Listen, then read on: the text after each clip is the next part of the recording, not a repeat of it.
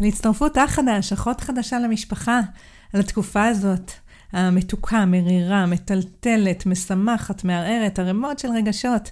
אה, בואו נדבר על זה מתוך נקודת מבט של היקשרות והתפתחות.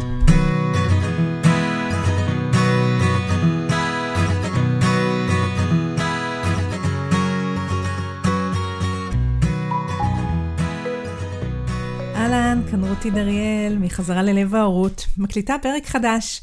והיום אני, אני ככה שאלתי בקבוצת הפייסבוק שלי, שנקראת אה, חזרה ללב ההורות, הורות מגישת ההיקשרות, מי שבענייני פייסבוק ובא לכם מוזמנים להצטרף. אז שאלתי ככה, איזה נושאים היו מעניינים אתכם לשמוע בפודקאסט, ועלו הרבה נושאים אה, מאוד מעניינים ומעמיקים, ואחד הדברים שהכי הרבה חזרו זה הנושא של הצטרפות אח או אחות חדשים למשפחה. אה, גם עלו שאלות נוספות על יחסי אחים, אולי נקדיש להם פרקים אחרים בפודקאסט, אבל היום באמת אני אתמקד בנושא הזה של אה, הצטרפות אח חדש למשפחה או אחות חדשה למשפחה, כי זה באמת משהו שהוא הרבה פעמים נקודה שמאוד מאוד מטלטלת. זו שאלה שאני פוגשת אותה המון אצל הורים שאני מלווה בקורסים ובכל מיני תהליכים. ואני חייבת להגיד שגם ברמה האישית, המעבר לאימא לשני ילדים היה בשבילי מעבר מאוד מאוד מטלטל. אז כמובן שכל משפחה יש לה את הסיפור שלה, יש משפחות שדווקא המעבר הזה עובר אצלם נורא קל וחלק, ושנגיד דווקא, או שהמעבר בכלל, אה, להיות הורים, להיות אימא או אבא, זה הדבר שככה הכי אה, מרעיש ומטלטל אותם. יש כאלה שדווקא המעבר לילד או ילדה שלישיים, זה מלחיץ. נגיד אם יש זוג הורים ופתאום יש שלושה ילדים, אתם יודעים, פתאום the children out, outnumber the parents, כאילו בוא נגיד עד, וגם אם מגדלים ילדים לבד, אימהות יחידניות וכאלה, אז בוא נגיד שיש שני ילדים, עוד איך שיש לי שתי ידיים, יש לי שתי רגליים, תמיד אפשר שכל אחד יישב על רגל. פתאום שהם שלושה, מה עושים? אז זה גם לפעמים במשפחות מסוימות אה, מטלטל. אה, אבל אה, כל משפחה, כמו שאמרתי, והסיפור שלה, אז אם, אם את, מי שמקשיבה לזה עכשיו, נגיד אם את בהיריון עם ילד שני, אז תשמרי על ראש פתוח. לא בטוח שאצלך זה בהכרח יהיה מטלטל, אבל אני יכולה לשתף שאצלי במקום האישי זאת הייתה, ככה זה היה השינוי הכי גדול, ושהצריך הכי הרבה הסתגלות, ואני גם פוגשת את זה אצל הרבה הורים שאני מלווה, וככה... המון דברים אני לא ידעתי אז, לא הכרתי את הגישה ההיקשרותית התפתחותית כשנולד הילד השני שלי, לצערי. והיום אני אומרת ככה, כל מיני דברים שהלוואי שהיו אומרים לי אז, ולכן יש לי איזו תשוקה כזה להעביר את זה לאנשים שנמצאים בנקודת הזמן הזאת כזאת, כדי לחסוך הרבה מכאב הלב שהיה. אז אני רוצה להגיד לכם ככה, באמת, תשמעו על ראש פתוח, כל, הח... כל משפחה והסיפור שלה. אבל יש ככה דברים שהרבה פעמים פוגשים אותם. אה, והדבר הראשון שאני יכולה להגיד, אה, ככה, אם אני צריכה לתת איזשהו טיפ, זה לזכור, קודם כל, שהמעבר הזה, אם זה מילד, מאחד לשניים, ואם זה משניים לשלושה וכן הלאה, זה מעבר שדורש הסתגלות, זה שינוי, גם אם בחרנו בו, גם אם רצינו בו, גם אם אנחנו שמחים בו, אה, גם אולי לא בחרנו את זה, אבל, אבל בכל זאת אנחנו שמחים ו, ורוצים שזה יקרה. עדיין זה דורש הסתגלות, כי המוח שלנו לא כך אוהב שינויים, ויש פה שינוי, ויש פה משהו בלתי הפיך. והדבר הזה הוא מטלטל, מעצם, מעצם טיבו, כל ההסתגלות היא מטלטלת, ואני לפעמים מתייחסת על זה כמו, כמו אתם יודעים, כשאנחנו יושבים על אה, ספסל כזה, דמיינו שאתם יושבים על איזה ספסל בגן ציבורי, ופתאום עוד בן אדם מצטרף לספסל, ואנחנו אה, צריכים לפנות לו מקום, כולם צריכים לזוז קצת, וזה לפעמים לא כל כך נוח, עד שהם מתמקמים מחדש, עד שמוצאים את המקום.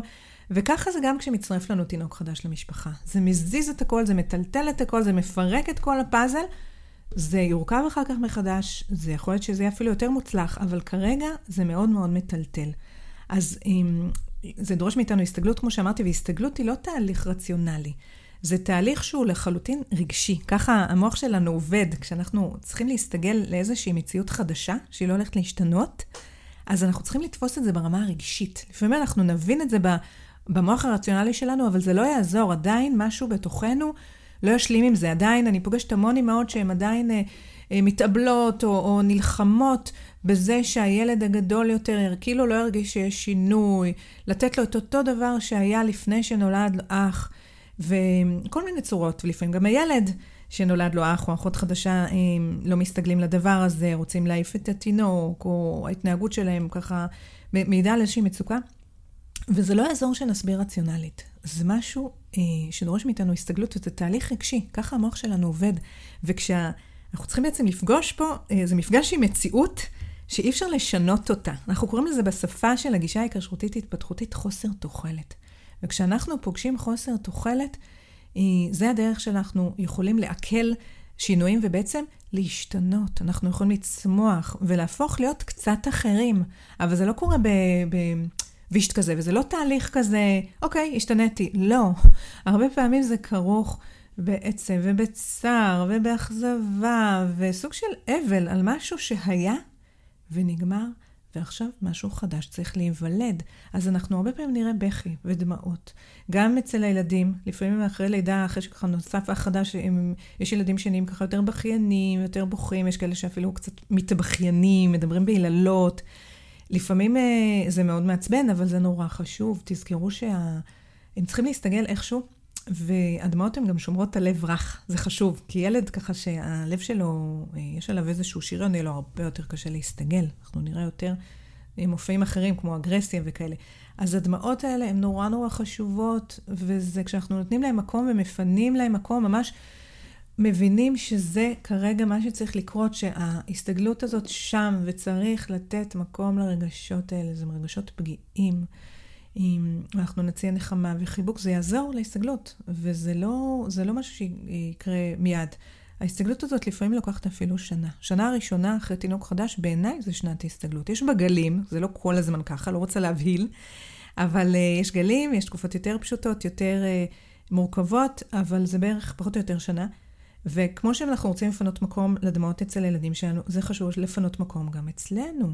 גם אצלנו, אמהות, אבות, גם אנחנו, גם אם הדמעות שלנו לא יצאו באופן קונקרטי ולא בהכרח נבכה, עדיין יש מקום לתחושות האלה. אתם יודעים, לפעמים נולד, אה, נולד לי ילד אה, שני, ואולי נורא נורא רציתי בזה, ובחרתי בזה והכל, ופתאום, אחרי שהוא נולד, אני כאילו מוצפת, ואני לא יודעת מה לעשות, ואיך לחלק את עצמי, ומה עם הילד הבכור, ומה עם התינוק, ומה עושים, ואני לא יודעת מה לעשות. ויש המון תחושות אה, מאוד מאוד מנוגדות, ו- ולפעמים גם יש מין אשמה כזה, מה, כל כך רציתי, אז איך כל כך קשה? או איך זה כל כך מאתגר? או מחשבות אפילו שעולות אצל אמהות, אני פוגשת את זה כשאני מלווה, אמהות, למה עשיתי את זה לעצמי? ואז מיד מגיעה אשמה, אבל רגע, יש פה תינוק כל כך מתוק ואני אוהבת אותו ורוצה אותו, אז איך אני מרגישה ככה? ואני רוצה להגיד שאנחנו יצורים מורכבים, ולפעמים חלק מהעניין זה לקבל את הגם וגם. אפשר גם מאוד לשמוח ולהתרגש ולרצות, וגם שיהיה לפעמים קשה ומורכב, ויש פה סוג של אבל ופרידה מאיזו הורות מאוד מאוד בלעדית עם ילד אחד, וזה לא דבר פשוט, אוקיי? אז העצה הראשונה שלי היא לפנות מקום לרגשות שעולים, להסתגלות הזאת, ולזכור שאחר כך, כשנותנים מקום ל, לרגשות האלה, משם הרבה פעמים צומחת התאוששות, משם אנחנו משתנים, שם צומח החוסן שלנו, שם אה, נולדים שינויים, ואנחנו בעצם משתנים והופכים להיות אנשים אחרים קצת, כן? בקטנה, אבל ככה אנחנו משתנים, צריך לפנות לזה מקום, אוקיי? אז זה הדבר הראשון שאני רוצה להגיד. עכשיו, מעבר לזה, אנחנו יכולים לשים לב הרבה פעמים שהשינוי הזה, אה, הוא לפעמים יכול, כמו שאמרתי, יכול לעורר הרבה רגשות מעורבים, אבל יש בו גם משהו שהוא קצת, אה, קצת מבהיל כזה. אני ממש זוכרת את זה כשנולד אה, הבן השני שלי, ובבוקר, הוא נולד ככה בצהריים, אז בבוקר היו לי צירי לידה וכל זה, והבן הגדול אה, הלך אה, עם סבתא שלו, הוא היה בסך הכל בן שלוש, אה, הוא הלך כי אני ילדתי בבית, ועזב פעוט קטן, התינוקי האפרוח שלי בן השלוש, ואחר הצהריים כשהוא חזר הביתה, הוא עדיין היה חמוד ומתוק, והילד שלי, אבל פתאום הוא נראה לי ענק. עזב בבוקר פעוט בן שלוש תינוק, חזר סטודנט שנה שלישית באוניברסיטה, בחיי, כאילו, זה היה כל כך מוזר וכל כך מבהיל גם להרגיש את זה. וואו, הוא נראה לי אחר לגמרי. וזה מעורר הרבה פעמים אה, סוג של בעלה, ואני רוצה להגיד לכם שגם אצל הילדים זה ככה. גם מבחינתם, החוויה הרבה פעמים כשנולד אח או אחות חדשה, זה כאילו שכל העולם השתנה.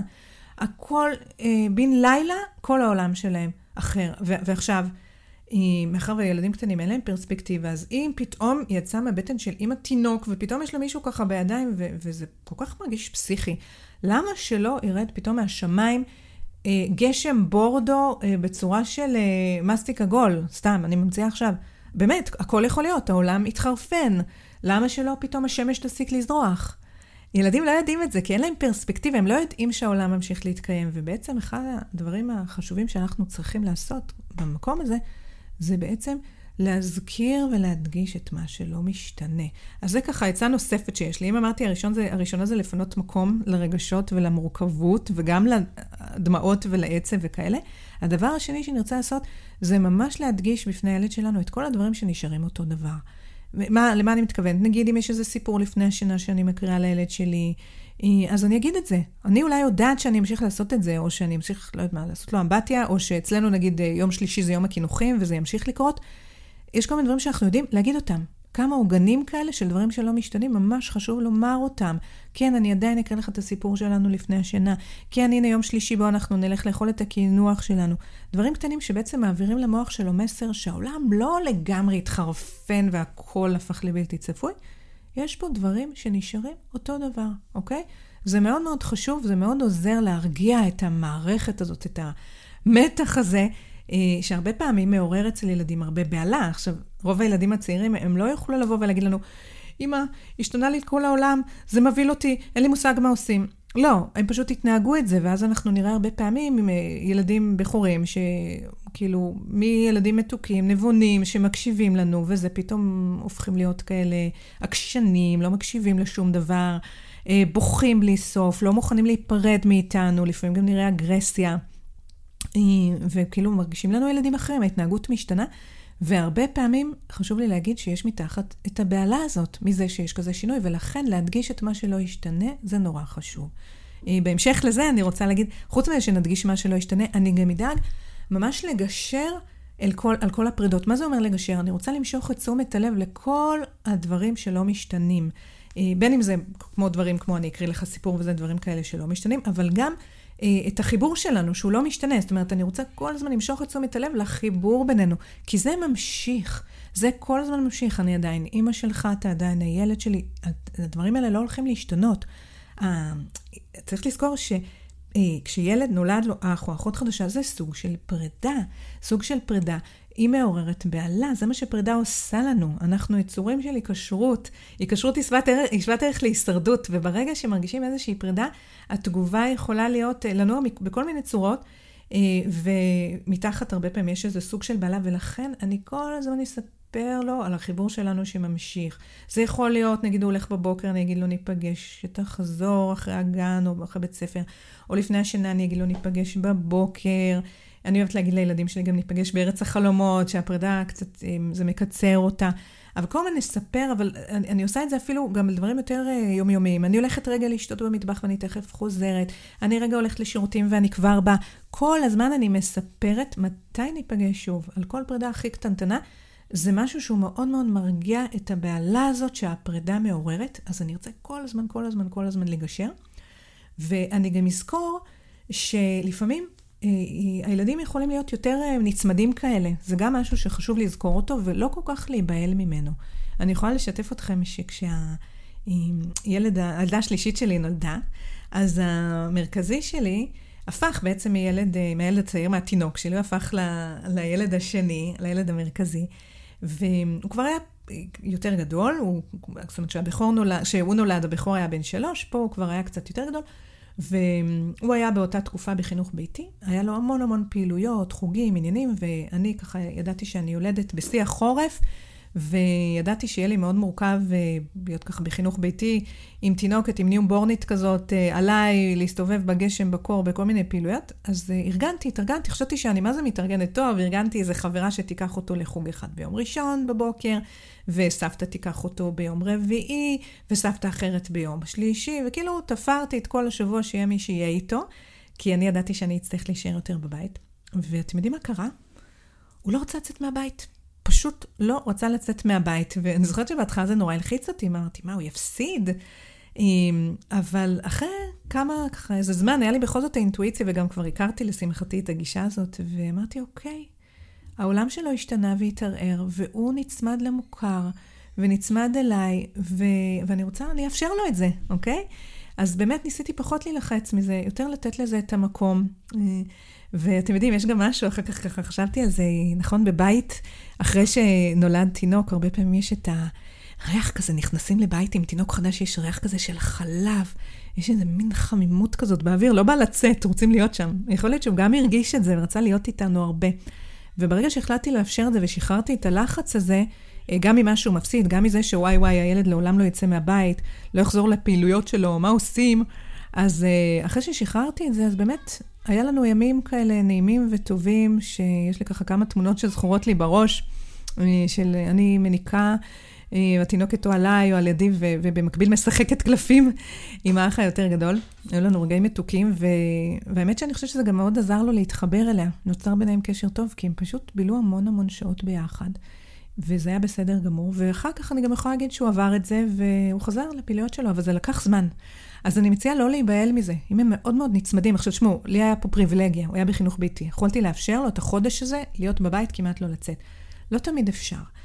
אז אם באמת לילד יש מסגרת, והוא צריך ללכת, או כל מיני דברים כאלה, אז באמת נגשר, אני ממש ממש אספר לו כל הזמן מתי ניפגש, ואני יכולה אפילו לתת לו משהו אה, משלי שיהיה איתו, בזמן הזה שיזכיר, אות, שיזכיר את הקשר ואת החיבור, כי תזכרו, זה יותר, קצת יותר קשה להיפרד, אוקיי?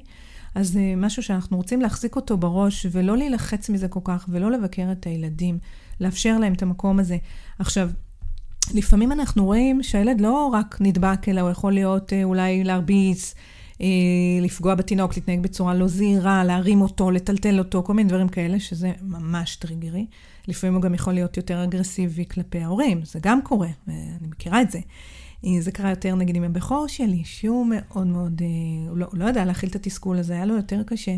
וגם אני אז לא ידעתי הרבה דברים שאני יודעת היום, ולא הבנתי מה יושב מתחת להתנהגות הזאת. בגלל זה כל כך, ככה, יש לי תשוקה להעביר את זה להורים אחרים היום, שלחסוך הרבה מכאבי הלב האלה. אז, אה, אז אני רוצה להגיד שבאמת צריך לזכור שמכות וכל זה, זה באמת טריגר נורא גדול. גם אם אה, ילד פתאום מתחיל להרביץ להורים, לנו, או אם הוא מאוד אה, אגרסיבי כלפי התינוק, מטלטל אותו, נוגע בו בצורה לא עדינה, אפילו לפעמים מכפכף אותו. אז אני רוצה להגיד, את המכות, קודם כל, חשוב לעצור. זאת אומרת, אני לא מאפשרת אה, להרביץ. לפעמים כשאנחנו רואים את המקום של הילד, ודווקא כשאנחנו מבינים את הקושי שלו וכל זה, אז יש לנו איזו אה, נטייה להרבה מאיתנו כאילו קצת להתבלבל שם, ו... לא יודעת מה לעשות עם זה, אז אני רוצה להגיד, אנחנו לא מאפשרים לילד להרביץ. אפשר ממש לעצור את הידיים שלו בעדינות, ואני דווקא ממליצה לעשות את זה לפני שאנחנו מתעצבנים. זאת אומרת, לא לחכות ולתת עוד צ'אנס ועוד הזדמנות ולהחליק את זה וכאלה, אלא לעצור את זה מיד, לפני שאנחנו, ואנחנו אבל לעצור את זה בענייניות. לא כשאנחנו בעצבים ולא כשאנחנו כבר, אין לנו סבלנות, אלא אם אפשר עדיין בעדינות, בענייניות, אני לא אפשר לגעת בצורה לא נעימה. ואני יכולה לנתב את זה אה, למקום אחר, להגיד לילד מה כן אפשר, נגיד אם שמתי לב שבעצם הוא רוצה לשחק עם התינוק, יש לו איזו סקרנות, אז אפשר לתת לו איזו משימה, או בוא תביא לי עכשיו חיתול, או אתה נורא רוצה לגעת בו, או להתקרב אליו, אז הנה אפשר ככה לגעת לו בעדינות ברגל. אני כן אתן איזה שהן אלטרנטיבות מקובלות. אם, אני, אם הילד מרביץ לי, הוא רוצה לכפכף את התינוק, אז אני יכולה לעצור, אני כמובן אעצור את זה ואני יכולה לנתב אותו. אתה יכול לתת אה, מכה לספה, או אני אתפוס ככה את הידיים שלו ויעשה לו קצת סבתא בשלה דייסה, כי לפעמים יש ככה בתוך הידיים מין אגרסיה כזאת שצריכה לצאת, וזה חלק מה, מהעניין, אבל אני לא אתן אה, לילד להרביץ, אבל אני אנסה לעשות את זה בלי עצבים ובלי כעס יותר מדי, אוקיי? אה, ומה שזה מוביל אותי ככה לעוד עצה שיש לי לתת לכם, אה, נורא חשוב לשלוט בסיטואציה, זאת אומרת, לנהל את הסיטואציה. הרבה פעמים כשילד מתחיל לעשות כל מיני דברים כאלה, אה, נגיד להיות אה, אה, לא זהיר ליד התינוק, או להיות אפילו קצת יותר אגרסיבי, אז יש לנו איזו נטייה נורא לנסות לשלוט בו, להגיד לו כל רגע די, ותפסיק, וכאילו להעביר את האחריות להתנהגות הזאת אליו. ואני רוצה להזכיר שאנחנו מגדלים ילדים, במיוחד שהם צעירים, הם לא בשלים, הם, אי אפשר לשים עליהם את האחריות הזאת. מי שצריך לנהל את העניינים זה ההורים, זה המבוגרים. אנחנו צריכים לנהל את הסיטואציה. מה זה אומר? אני אעשה, סיטואציות שהוא פחות יכול לפגוע בקטן. אם זה אומר שיהיו עוד, אה, עוד מבוגר, שאחד עם הגדול יותר ואחד עם הקטן, זה בסדר גמור. אם זה אומר שהצעיר יותר נגיד יהיה במנסה, ואז לגדול יש פחות אפשרות להגיע אליו. אם זה אומר שכשאני אה, מניקה, למשל, את, ה, את התינוק, אז אני דואגת שיהיה משהו גדול יותר לעשות. ממש, יש כאלה אימהות שמארגנות מין קופסת הנקה כזאת עם כל מיני מדבקות, או דברים שילד יכול לעשות בזמן ההנקה. יש המון אסטרטגיות לעשות את זה, אבל מה שאני רוצה להעביר זה דווקא יותר את העמדה של, כאילו, את העמדה הפנימית, שמי ששולט בסיטואציה, זה אי אפשר לשים את האחריות הזאת על הילד היותר גדול. האחריות שילדים שלנו לא ייפגעו, היא עלינו, המבוגרים. כן, זה באמת איזה סוג של עבודה, וזה לפעמים מאוד מעייף ויכול להיות גם מתסכל, אבל אנחנו לא יכולים לשים את זה על הילד. אנחנו צריכים להיות אלה שמנהלים את הסיטואציה בצורה שכל הילדים יהיו בטוחים, אוקיי? אז זו עצה שלישית שיש לי. ממש לחשוב, גם אם זה אומר שבתקופה הזאת נניח הילד הגדול יותר יראה יותר טלוויזיה, או יעשה כל מיני דברים שאנחנו ביומיום פחות מאפשרים, אבל זה, זה מה שעוזר לנו לנהל את הסיטואציה יותר טוב, זה בסדר. אנחנו בתקופת הסתגלות, אנחנו יכולים לשים ככה עיקר, אה, לשים את הפוקוס על העיקר ופחות על הטפל, נגיע לדברים האחרים יותר מאוחר, אוקיי? זה ככה עצה שלישית שיש לי, לשלוט בסיטואציה כמה שאפשר. אה, עצה נוספת, הרביעית, זה למצוא את הכוונות הטובות אצל הילדים. הרבה פעמים הם באמת, גם כשהם נגיד מחזיקים את התינוק, רוצים להחזיק אותו או באגרסיביות, או מעירים אותו, או כל מיני דברים, אז אם, לא תמיד באמת יש שם בהכרח אלימות או כל מיני דברים. אה, לפעמים באמת יש שם סקרנות, ולפעמים אה, הם רוצים לשחק איתם. אתם יודעים, אומרים ל, לילדים הרבה פעמים, אה, יהיה לך אח חדש, תוכל ללמד אותו דברים, תוכל לשחק איתו, ופתאום מגיע מין האביזר הקטן הצווחני הזה שלא עושה שום דבר, וזה יכול להיות נורא מאכזב. אז אפשר ממש להסביר להם שכרגע התינוק נורא קטן ועוד לא יודע לעשות הרבה, ובינתיים מה אפשר כן לעשות? אפשר ללטף אותו, אפשר להביא לו חיתול. זאת אומרת, אנחנו רוצים לערב אותו ולעזור לו להיות חלק, אבל גם להתאים את הציפיות. כי הרבה פעמים כל מיני הצקות והתעסקויות עם התינוק הן מגיעות מתוך איזו סקרנות. מאוד עוזר בהקשר הזה לפני הלידה, נגיד אחת המתנות שאני מציעה להורים להביא לתינוק, כך בסוף ההירון, פשוט להביא לו איזושהי בובה, ואז הרבה מהדברים שאנחנו מביאים הביתה. אה, אז להביא גם, ככה שהוא יוכל להשתמש עם, ה, עם התינוק החדש שיש לו. יהיה לו איזה תינוק, היא מנסה לעשות את זה דווקא בזמן, ה, בסוף ההיריון, ולא רק אחרי שנולד התינוק. ודרך זה אפשר ככה קצת לתדרך מה זה תינוק קטן. כן, הוא יישן הרבה, או כן, צריך להחזיק את התינוק שלך עכשיו מאוד מאוד בעדינות, הוא עוד לא, לא יודע להחזיק את הראש. אפשר לגעת בו בעדינות ברגל, צריך להרים אותו, ומאוד מאוד לשים לב, רגע, ועכשיו הוא ישן. וש... זאת אומרת, לתת את התדרוכים האלה, נגיד, על בובה קטנה שהוא משחק איתה ו... ומטפל בה, ואז כאילו קצת מכין אותו לאיך התינוק יהיה, ויוצר איזשהן ציפיות שהן יותר ריאליות. אוקיי? Okay? אז אנחנו באמת רוצים למצוא את הכוונות הטובות. אם הוא רוצה להתקרב, אז איך אפשר להתקרב? מה הוא יכול לעשות? איך הוא יכול כן להביא תועלת? אז זה גם משהו אה, מאוד חשוב.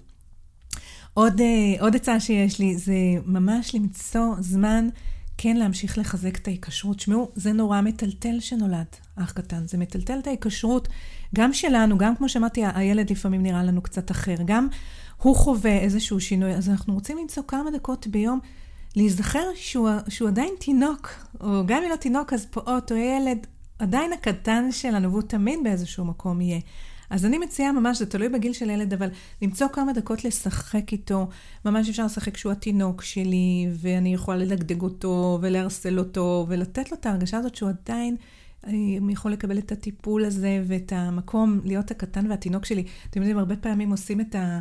במעבר הזה, כאילו פתאום בן לילה מצפים מהילד הצעיר יותר להיות בוגר, ולפעמים מתוך כוונות מאוד טובות, כן, מעצימים אותו, אתה גדול, אתה אח גדול, אתה יכול ככה ואתה יכול ככה. ו, ואני אומרת, בוא נרגיע עם זה. הם עדיין קטנים. גם אח שנולד לו, גם ילד שנולד לו אח קטן, הוא עדיין ילד קטן, והוא רוצה לזכור ולדעת את זה, שהוא עדיין הקטן שלנו. אחרת הוא יגרום לנו להבין את זה. אתם יודעים, לפעמים ילדים מתחילים, יש רגרסיה בצרכים וכל מיני דברים כאלה, או בלילות. אז לשחק איתו כל יום כמה דקות, שהוא התינוק שלי, או אפשר לעשות היפוך תפקידים, נגיד שאני תינוק מעצבן כזה שכל הזמן צורח והוא מטפל בי. אבל כשיש את התמה הזאת בינינו, שאפשר להתחלף בתפקידים האלה, זה נורא חשוב, ובכלל, לא לדחוף אותו למקום הזה של אח גדול ואחראי. כן אפשר פה ושם להעצים את זה ש... וואו, אתה יודע לקפוץ ככה, ויש ככה לדבר על הדברים שהוא יודע לעשות בתור אה, ילד גדול, אבל כן לתת לו את המקום עדיין להיות קטן. זה מותר לו להיות גם קטן וגם גדול, זה בסדר. הוא לא חייב לאבד את המקום שלו בתור הקטן שלנו, וגם זה נורא חשוב שאנחנו נמצא איזשהו עם עיניים רכות לראות אותו עדיין כילד קטן שלנו, ולפעמים זה קצת קשה.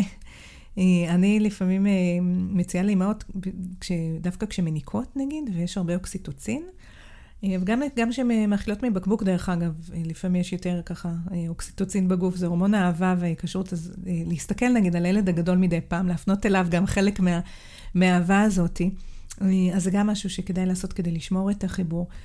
ודבר אחרון, חוזר גם לראשון, תזכרו, זה זמן הסתגלות.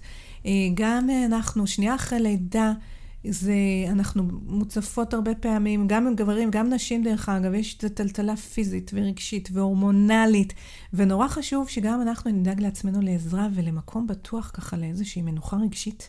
כי אנחנו גם צריכים להסתגל לסיטואציה החדשה, אז, אז אני יודעת שזה לפעמים נורא קשה אה, לקחת עזרה ו, ולנשום, כי זה הכל כל כך מתקיף ומרגיש מציף, אבל כל כך חשוב למצוא את המרחב לזה. אני יכולה לשתף שממש עם הלידה השלישית, כבר באמת הייתי יותר חכמה, ידעתי כבר מה עוזר לי לנוח, וכל אחד ששאל אותי מה אני רוצה ללידה, וכבר לא הייתי צריכה כלום, היה לי את כל הציוד ובגדים, מה שכבר, אתם יודעים, תינוקות לא צריכים כל כך הרבה, כמו שגורמים לנו לחשוב, בעיקר צריכים קרבה. ובשביל שאני אוכל לתת את הקרבה, ידעתי שאני רוצה לפנות את עצמי מכל מיני מטלות, ואתם יודעים מה ביקשתי? אוכל. זהו. אנשים שואלים אותי, מה את רוצה? ואמרתי, אוכל, לא תלושים לכל מיני אה, אביזרים ובגדים, לא צריך כלום, תבשלו לי. ואנשים, אתם יודעים, עשו את זה, פשוט הביאו לי מלא אוכל, לא הייתי צריכה לבשל איזה חודש וחצי, המקרר היה מלא, הביאו לי כל הזמן, המקפא היה מלא, וזה היה כזה כיף. זה אפשר לי רגע, אתם יודעים, עדיין היה המון עבודה והמון עניינים והרבה טלטלה, אבל זה כן קצת אפשר לי להתמקד יותר בעיקר ולא להתעסק בלבשל, שמבחינתי זה עבודה. אז תחשבו אתם, מה, מה עוזר לכם? מה נותן לכם רגע מנוחה רגשית? כי גם אנחנו, כמו שהילדים צריכים להסתגל וצריכים את המרחב הזה למנוחה, גם אנחנו, המבוגרים, צריכים את זה, צריכים את המקום הזה למנוחה רגשית כדי לעשות את ההסתגלות. אז תנו את זה לעצמכם, תעזרו. אנשים מאוד אוהבים לעזור כשאומרים להם מה. אז זה גם ככה עצה אחרונה שיש לי. אה, זהו, ואני אסיים, יש כמובן עוד הרבה מה לומר, אבל הפרק כבר נהיה ארוך, אז אני עוצרת כאן, ואני מקווה שזה הועיל לכם. מוזמנים כמובן לשתף אה, אה, עוד הורים אם אתם חושבים שזה יכול להועיל, להועיל להם, ומוזמנים כמובן לשתף את הפרק אם תרצו, בפייסבוק, ב... לפעמים משתפים באינסטגרם, וזה נורא נורא כיף לי לראות ככה שהדברים מגיעים לעוד הורים שבטח צריכים אותם.